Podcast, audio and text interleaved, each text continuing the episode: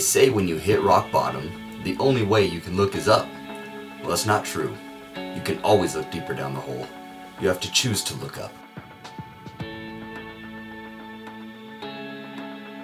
My health was failing, my marriage was failing. I had abused every substance imaginable just to feel something, only to abuse other substances to make that feeling go away. It was a cycle that I saw no end to until I did something.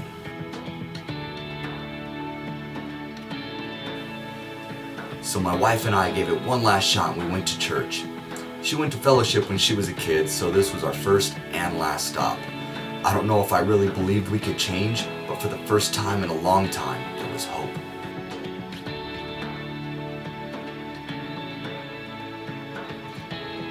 That year, I gave my life to the Lord.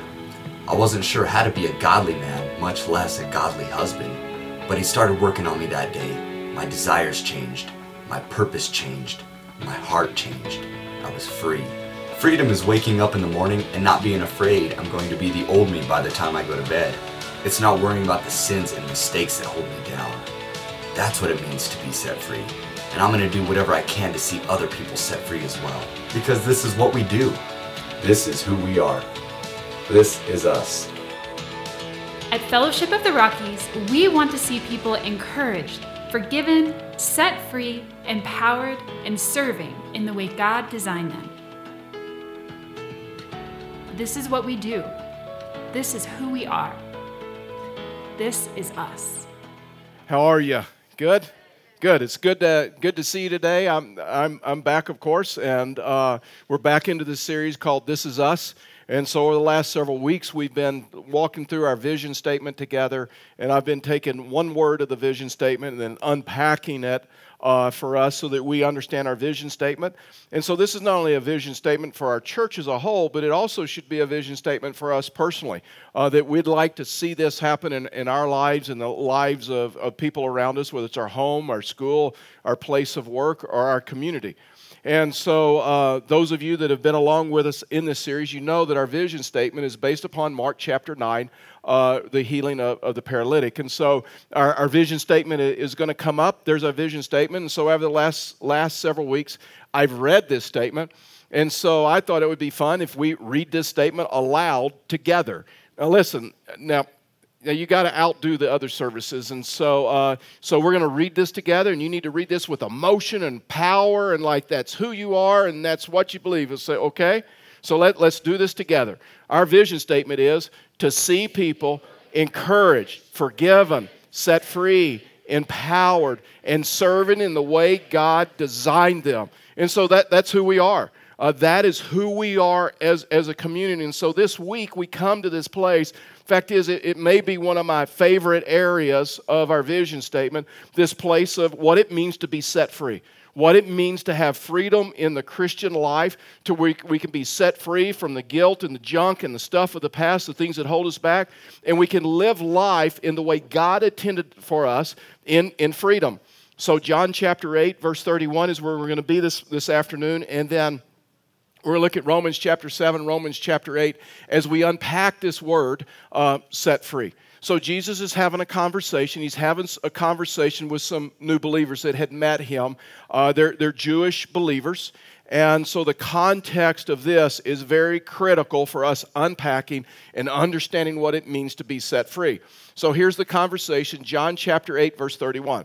And the scripture says So Jesus said to the Jews who had believed him, if you abide in my word, you are truly my disciples, and you will know the truth, and the truth will set you free. They answered him, We're offspring of Abraham, and we have never been enslaved to anyone. How is it that you say you will become free?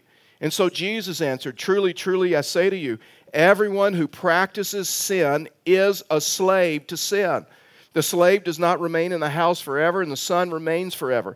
So if the son sets you free, you will be free indeed. In other words, Jesus is talking to Christians, Jesus is talking to believers, and Jesus is telling them that you're stuck that you're stuck in your Christian life. You may have been encouraged, you may have been forgiven to where you know you're forgiven of all your sins. You know 1 John 1 9 that if you're that if you confess your sins, that he forgives you, but you've never taken the next step to have freedom in the Christian life. You've never truly been set free in your life. And so Jesus is telling them, guess what, guys, you're stuck. Now I don't know about you, but I hate to get stuck anywhere. I've told you the story, but this last winter, Karen and I were up in Colorado Springs and we're taking care of Brittany and some grandkids. And so a snowstorm hits and someone needs to make a diaper run. And so I get, I get the short straw. And so I, I get in my Mazda and I leave and I get stuck in the snow. And um, I, I hated that. I don't, I don't like to get stuck in, I don't like to get stuck anywhere. I don't like to get stuck in line. I don't get, like to get stuck in traffic. I don't like to get stuck on the phone when you're calling customer care or customer service and they put you on hold. And even though they're counting it down and giving you an ETA of 10 minutes, they're never right, right? I mean, it's, it's always off. I hate to get stuck.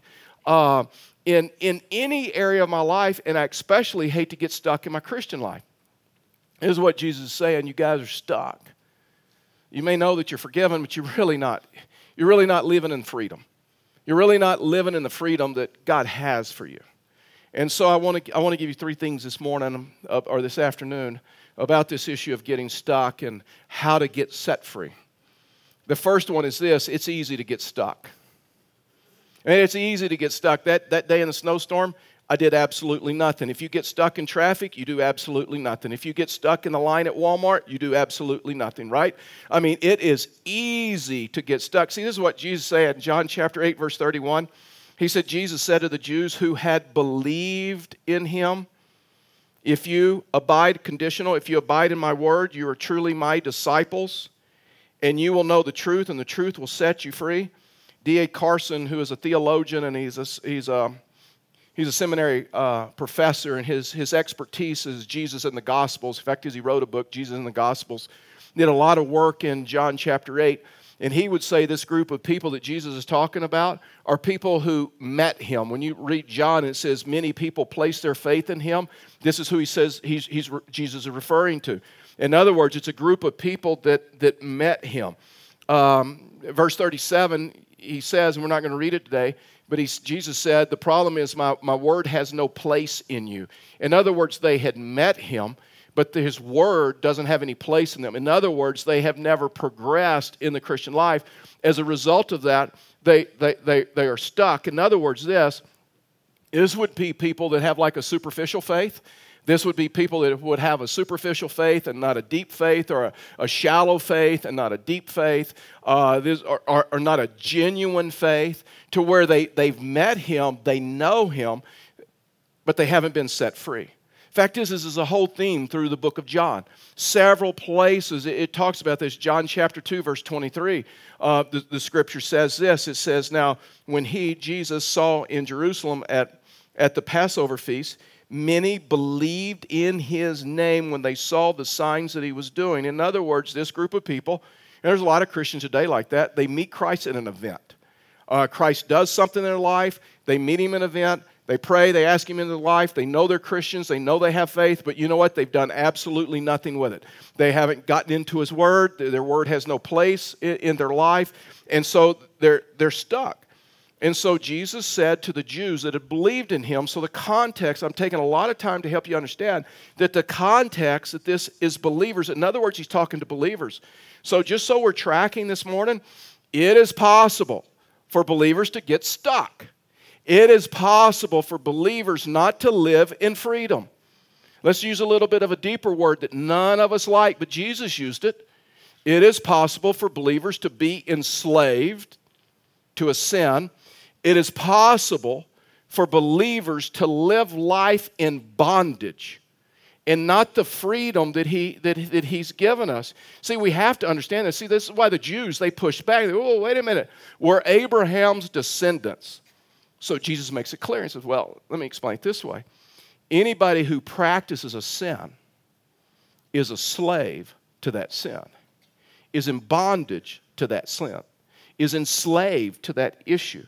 When you, when you look at the Greek and you just look at that phrase, practices sin, is to commit a prolonged sin. It's someone who continually continues a certain sin, an act, for a very long time and like they, they no longer have any victory over it and it's like they're a slave to it it's like they're enslaved to it. They've never found victory in that area. Even though they want to they don't like it when they behave that way. It's just like it's just like it's compulsive.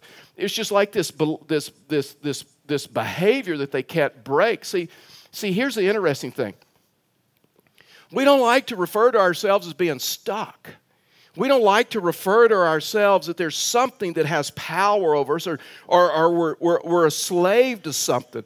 But remember, Jesus is talking to believers here.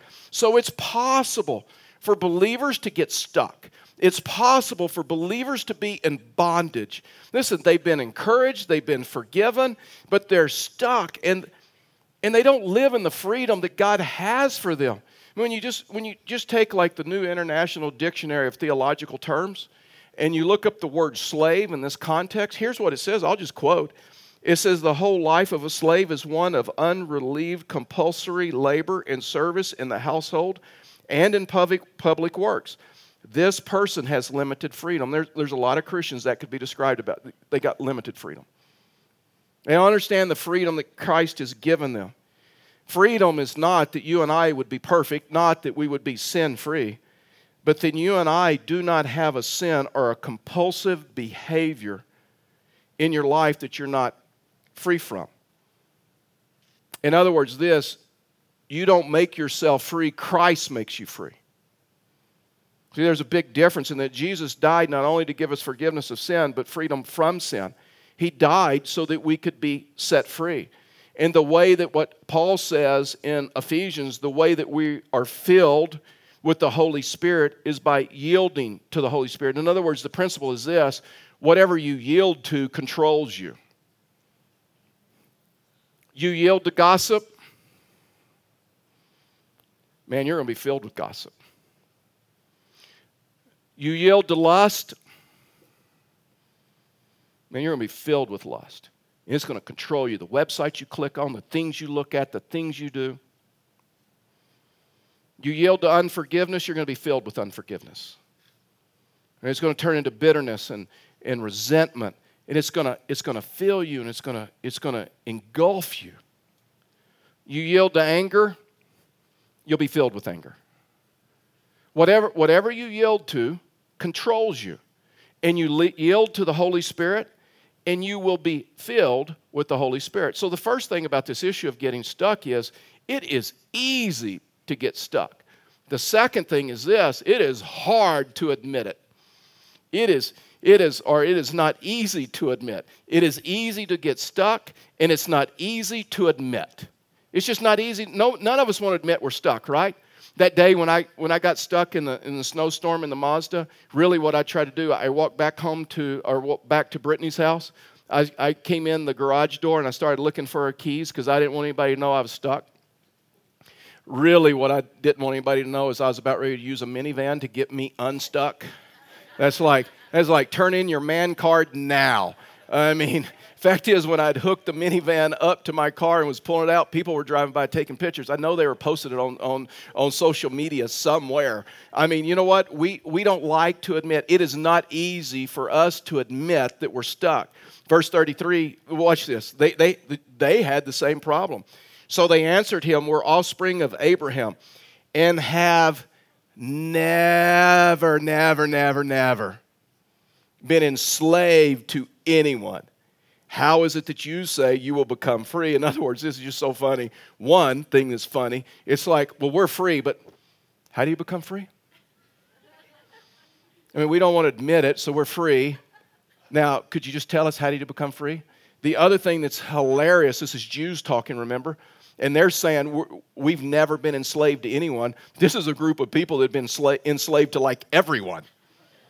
I mean, they had been enslaved to the Egyptians, uh, the Babylonians, the, the Chaldeans. A fact is, when they made this statement, they were enslaved politically to the, to the Roman government. And so, listen, let me tell you something. We don't like to admit, we don't like to admit it. It's not easy to admit.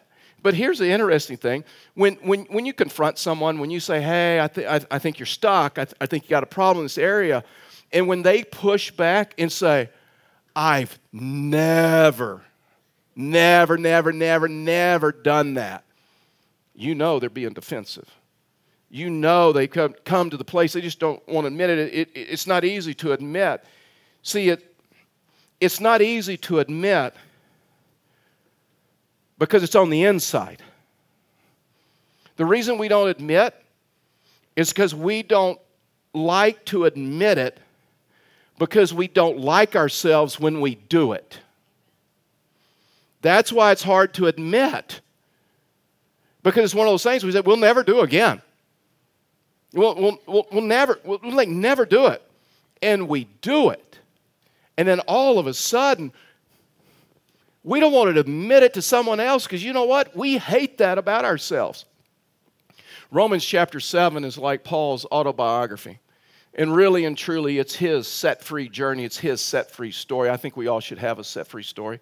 Uh, I have one. And so at the close of this message, in a very personal and very vulnerable way, I am going to share a portion of my set free story with you this afternoon. Because I think we should all have one. I, th- I think it would be totally unfair for me to walk through this and not say, here's a portion of mine. And so Romans chapter 7 is Paul's autobiography. And Paul is, is well, let's just read it. Watch this. Uh, Romans chapter 7, and you can hear it for yourself. Uh, verse 15. He says, For I do not understand my own actions, for I do not do what I want, but I do the very thing I hate. I mean, you can hear his frustration. Paul does not do what he wants to do, and he does what he doesn't want to do. He does what he said he would never do he does the very thing that when he does it, he hates it. And he hates it about himself. And that's why it's hard to admit. Paul comes to the place where he's able to admit it. Romans chapter 7 is like his set free story. He's about ready to get set free because why? He admits it. 47 times in Romans chapter uh, 7, he uses the words I, me, myself, uh, my. Did I say my? No. I, me, my myself. 47 times he said that. In other words, it, in other words, at this point, you understand the secret of the Christian life. The secret of the Christian life is not trying to live the Christian life in your own strength and on your own power in your flesh. It is letting the Holy Spirit fill you and work through you. See, that's the secret of Romans chapter 8. You see, when, when Paul gets set free, chapter 8, you no longer see I, my, me, myself. You know what you see? In the Spirit, in Christ, in the Spirit. You start seeing that. In other words, what Paul says in Romans chapter 7 I'm stuck. And I hate myself when I'm stuck. I hate myself when I do the very thing that I said that I, I, I would never do again. In other words, Paul's like, I want to honor God. I want to honor Him in every area of my life. But for whatever reason, I can't do it. It, it. It's His set free story, it's His freedom journey. Listen, freedom is a journey is a process. That's why Jesus said, You will, you will become free. And the more we know Him and the more we know His Word, the freer that we become. That's why Jesus said, The reason you're not free is my Word has no place in you. Listen, you do not set yourself free, Christ sets you free. The word that describes Paul is like, he's frustrated. I mean, how many times have you said, I can't believe I gave into that again. I said I would never lose my temper. I said I would never get angry. And I did. I said I would get over that guilt of the past, that thing that I did or that thing that happened to me. I said I would get over it. And guilt is like ruling my life. Shame and guilt is like destroying me. I, I said I would I'd break the bondage of lust in my life. No longer look at that. No longer click on those sites. No longer watch those movies. And I find myself doing it. And I feel, feel horrible. I hate myself for it. How many have said, I, I, I'm going to get over this issue of fear? I'm sick and tired of fear ruling my life, of fear driving me, you know what? I'm getting set for, I, I am, I'm getting over fear in my life. And only days later, you give in to fear, and fear is ruling your life, and you have fear of everything. I'm going to quit an addiction.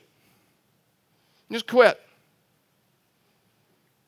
And then you fall. And I just tell you this you can't do it on your own. The flesh will override you every time. You cannot do it. So Paul summarizes his feelings. Uh, verse 24, Romans 7. He said, Wretched man that I am, who will deliver me from this body of death? Thanks be to God through Jesus Christ our Lord. So then I myself serve the law of God with my mind, important, but with my flesh, I serve the law of sin. I, am conflicted. I, I know the law, I know the word. I'm having trouble living it out. In other words, to describe maybe some of Paul's emotions when I went through this, maybe he's discouraged, he's depressed, he's defeated. He says, I'm confused, I'm, I'm stuck, I'm trapped, I'm lonely, I'm like hopeless. These are words that describe people who are stuck in their Christian life. He feels frustrated, condemned, guilty. He feels like no matter what, I no matter what, I can't get, get it together. I, I, I can't do it. I, I can't measure up to God's standard, much less live up to my standard. See, that's why Jesus died, is to set you free. But, but you cannot, you cannot get free unless you're able to admit it and just admit that I'm stuck, I'm in bondage, I'm enslaved to this. And there's so many Christians that when you press them on this, wait a minute, I, I, I can't get stuck. I've been set free. Christ died for me. It's the cross, salvation. I, I'm a Christian. I can't, I can't be in bondage. Well, he's talking to believers. It's like, it's like having, a, having lunch with like a Christian friend. And they're a good friend, and all of a sudden you notice they got food in their teeth. And they're a friend, a good enough friend where you can tell them about it. And so you look across the table and say, hey, right here, right here, you got, you got food in your teeth teeth. And they're like, No, I don't. You're like, Yes, you do. No, I don't. Yes, you do. Get a mirror. Look. No, no, no. I do. I go, you do. I'm looking at you. You got food in your teeth. And they go, Nope. I do not have food in my teeth. Christians cannot get food in their teeth. There's a lot of people that do that on spiritual level. You have a bondage. You're stuck. Nope. No. Christians cannot get stuck. I have been set free buddy, that really looks like freedom to me.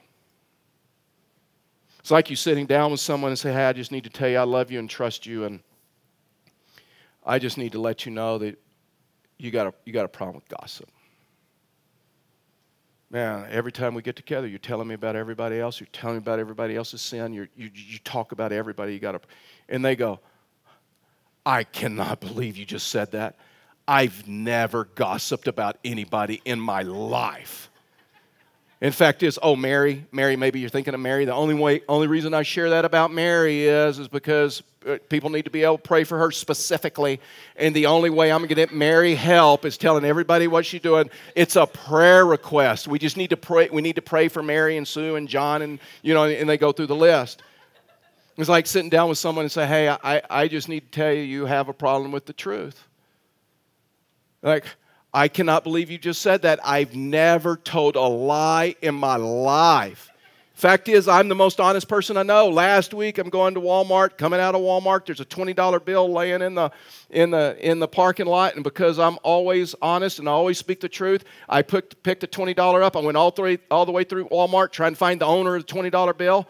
And I went in and talked to the manager and I gave it to the manager and I told him the truth. I told him it wasn't mine. I cannot believe, I cannot believe you just said that. I need to tell you you have a bondage, you're trapped with fear, rejection, unforgiveness, lust, pride, anger. And all of a sudden they get defensive. Ever told someone, hey, I think you got a problem with anger? And they scream back at you, I don't have a problem with anger. What is wrong with you? I don't even know if I've ever been. I, I'm passionate. I have an intensive personality. And you're like, well, buddy, it sounds like anger to me. I mean, it just feels like anger. Listen, you will not be set free until you admit it. You shall know the truth, and the truth shall set you free. There is a difference between meeting the truth and knowing the truth. He did not say you meet the truth, he says you know the truth. There's a difference between meeting the truth and knowing the truth. There's a difference. There's a, there's a difference between meeting someone and knowing someone, right? Uh, in Houston, when I was in engineering, I worked with a guy that was like really, really successful. And, uh, but he was also very insecure. And so um, so he exaggerated all of his stories. He had to be his stories had to be better than anybody else's stories at the table.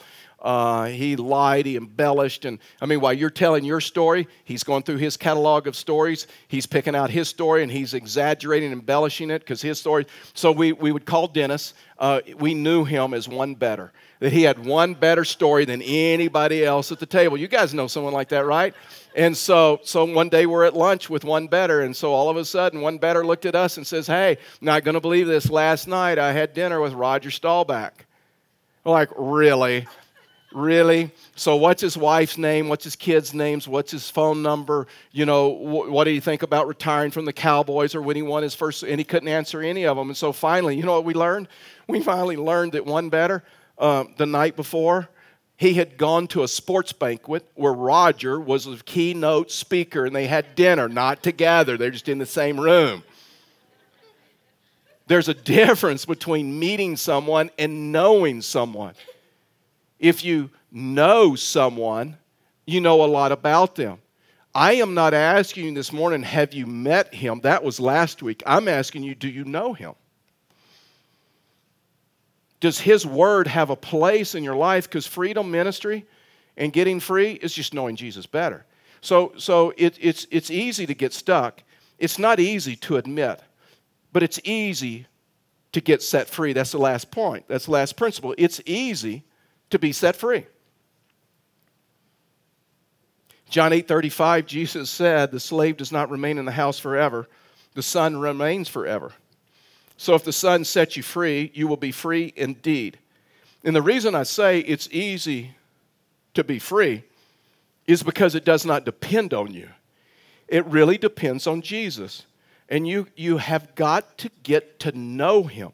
That's why we're so big on life groups. That's why we're so big on life journaling. That's why we're so big on getting into his word, because that's how you know him. Fact is, this is where Paul landed. Watch this. There's this shift. Romans chapter 8, verse 1. There is therefore now no condemnation for those who are in Christ Jesus. And you see that in Christ, in Christ, in Christ. 164 times in his letter. Fact is, Romans chapter 8, I think it's just so cool. It starts, it starts out with, with, with in Christ, and he ends it, it's like bookends, and he says, Nothing can separate you from the love of God that is in Christ Jesus. And so he tells us in verse 2 how we're free. He said, For the law of the Spirit of life has set you free in Christ Jesus from the law of sin and death. In other words, we were condemned and now we're not. We were guilty and now we're not. We were imprisoned and now we've been set free. This issue of in Christ is so important. See, a lot of us, especially Christians, we, we have our own ways of trying to make ourselves right with God, and we carry around a burden that we can't carry and He hasn't designed us to carry. And so he wants you to be he, he wants you to be free. And so you do not set yourself free, he sets you free. God paid the price. He sent his son, Jesus Christ, here to die. Verse, verse 3, watch this in Romans chapter 8. For, for God has done what the law, weakened by the flesh, could not do by sending his own son in likeness of sinful flesh for, and for sin he condemned sin in the flesh in order that the righteous requirement of the law might be fulfilled in us who walk not, it's not on your own, not according to the flesh, but what? According to the, the Spirit. Whatever you yield to controls you. And we are free not because we're good enough, not because we followed a list of rules and regulations and all of those other things. We are free because God sent His Son and paid the price. So, does that mean that we are, we are free to ignore sin in our life? Absolutely not. Does that mean that we are free to ignore God's law and God's word in our life? Absolutely not. What it does mean is our motivation changes, and it changes to righteousness and holiness. And, and because, uh, because Jesus, uh, because before Jesus it, it, was fear and guilt and condemnation, but now our motivation changes, and it is, it is grace and it is love and his thanksgiving. And when you know Him, your motivation changes. And when you have been set free, the motivation is it's, it's, it's out of love. See, this word free changes everything.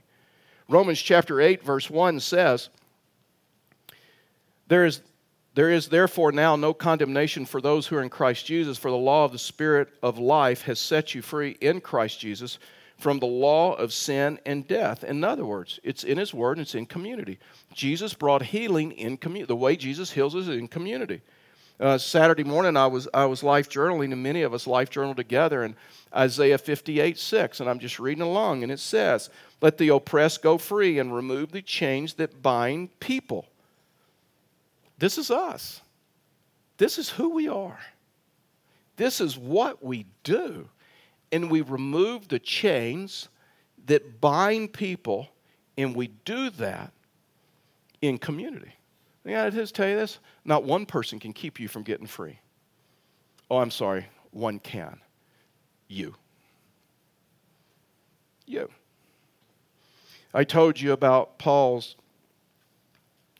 set free story and that I have a set free story. And really, I think all of us should have a set free story. And I'm well aware, listen, I'm well aware of the context this morning. I'm well aware of who's in the room.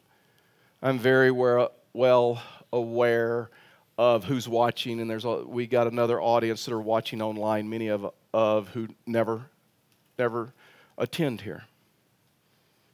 And so, but I think it's important for you to understand a portion of my set free story. You need to know a little bit about my past, and I've, I've told you that I was raised in a home that we very seldom went to, ch- went to church uh, four or five times. Starting at the age of nine for me, I was, I was sexually abused by a, by a relative. If you know anything about any type of abuse, if you know anything, anything about sexual abuse, you know that it, it changes everything. It changes the way the individual sees themselves, uh, sees others around them, uh, even gives them a different per- perspective in the way that they, they, they see God. It changes everything. Along with that, I was raised in a home that uh, uh, we, we didn't handle conflict in a healthy way. We didn't know how. And so, in the home that I was raised in, the way you knew somebody was mad at you is they just quit talking to you. And so they quit talking to you, and they would talk to everybody else in your family about you, hoping you'd find out what they're mad at. And so, the way in which you would know that people in your family are mad at you, they just quit talking to you. And then, the way you knew that they were now happy with you, they'd simply start talking to you again. And like nothing had ever happened. And we wouldn't talk about the conflict, we would t- wouldn't talk about the issue. So, I, I, I had shame of sexual abuse. I had um, identity issues because my approval was now in people of people in authority giving and taking approval, and so now I'm enslaved to that. So I went through my junior high years, I went through my high school years, and just, just a lot of sin, a lot of very dysfunctional life, immoral, and everything else goes along with that. And when I was 21 years of age, I the bottom fell out of my life. It, it, it was a disaster. And I had an aunt and uncle who, who were believers who I thought were honestly were just a little weird. I never, they talked about Jesus just way too much. And so, uh, so they, they says you can come live with us, and room and board is you got to go to church with us. And so I says, you know what, that's a deal. And then I learned they go like three times a week, and I, I'm like, how, how, how many times? I didn't even know that existed. I'm like, yeah, we go three times. I'm like, wow this is room and board's expensive here. And so uh, I said, okay, I'm in. I'm in. I need to, uh, I'm in. And so that, that first weekend, Sunday morning, I rolled into the house at three in the morning. Uh, yeah, rolled into, into the house at three in the morning. Uh, my uncle is in my room at 6 a.m. He says, You're going to get up, you're going to get in the shower, you're going to clean up, uh, we're going we're gonna get some food in you, uh, we're going to get some coffee in you, and, and you're going to church you're going to church. And so I'm fine. I, I got in the car, and so I, I, I, I went to church, and, and um, it, for me, it was, it was in the, it was in the worship set, it was in the worship portion that I accepted Christ. It was to an old famous Baptist hymn called Softly and Tenderly. Marianne Kirtley was, was singing, and she began singing these words that softly and tenderly Jesus is calling, Come home, come home. Oh, for his wonderful love and promise. Promises that he has for you, that he has for you, and he has for me. Mercy and pardon is waiting for you and waiting for me. Just, just come home, just come home. In the line where I just crossed the line in the song and accepted him and met him is when she sang, Ye who are weary, come home.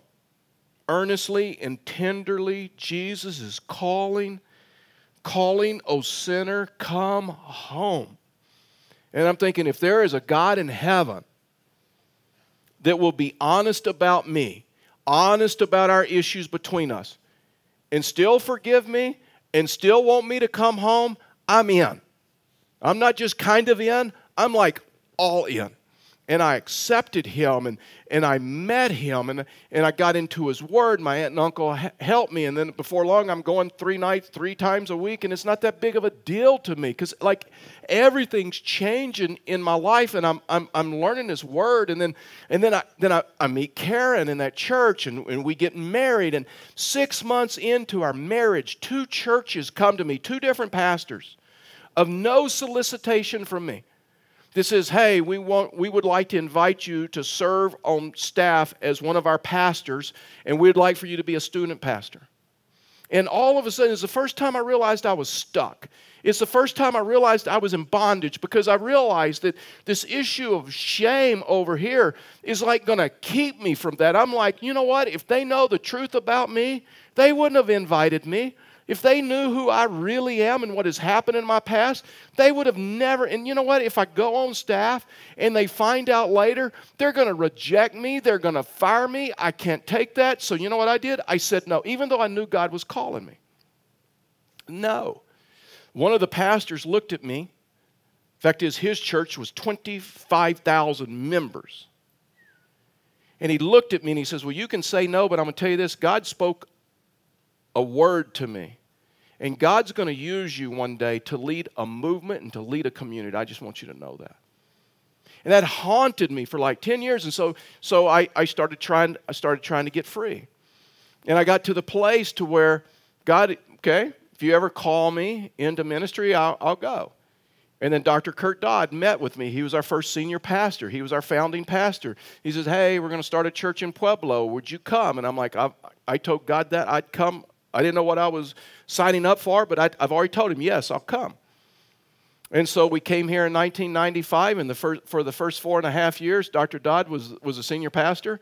And so, you know what? I, I could do no wrong. I mean, he's, he's taking the heat for decisions he makes. And so people are telling me, You are awesome, awesome, awesome. We love you, we love you, we love you. Uh, we're just so glad you're here. And you know what that's feeding into? That's feeding into my, my need for the approval of people, and it's masking some of my shame because I hadn't totally healed. So Dr. Dodd left in 99. I became the senior pastor. Now I'm the guy. And I don't know if you guys know this. You can't make everybody happy. and I made the first decision the group of people, friends, disagreed with. You know what they did? They removed their friendship. They quit talking to me. And they talked about me in their Bible studies, with their friends. They talked, you know what they brought up?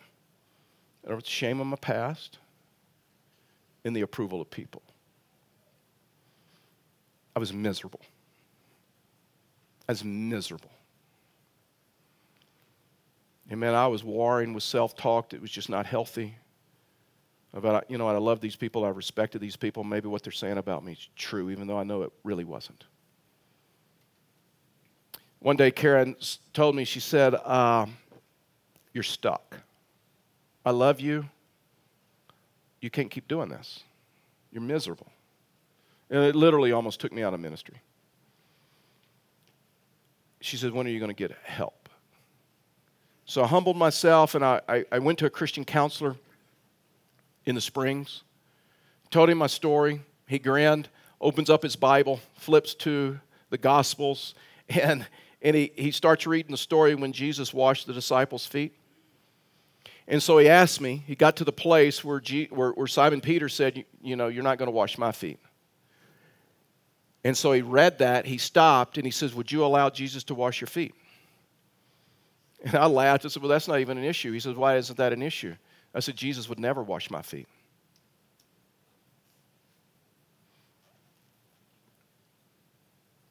See, he'd wash everybody's feet but mine because of my past, because of my shame, because of what this group of people are saying. Maybe they're true, what they're saying. Don't forget, I was a pastor at this time. I, I, I, I could tell people when they tell me about their issues and their sin, I could tell them God's grace covers your sin. You're totally and completely forgiven. It's His grace. But for me, it's different. He'd wash everybody else's feet but mine. And this counselor started taking me through the scriptures and took me through prayer and helped me know the truth. And the truth set me free. Started me on a journey of freedom to where you understand who you, who you are in Christ and what He's done for you. Listen, I'm telling you, you cannot get set free until you come to the place to where you admit it. And it's easy. It's easy to be set free. And the more you know Him, the more freedom we experience in the Christian life. And freedom's a process.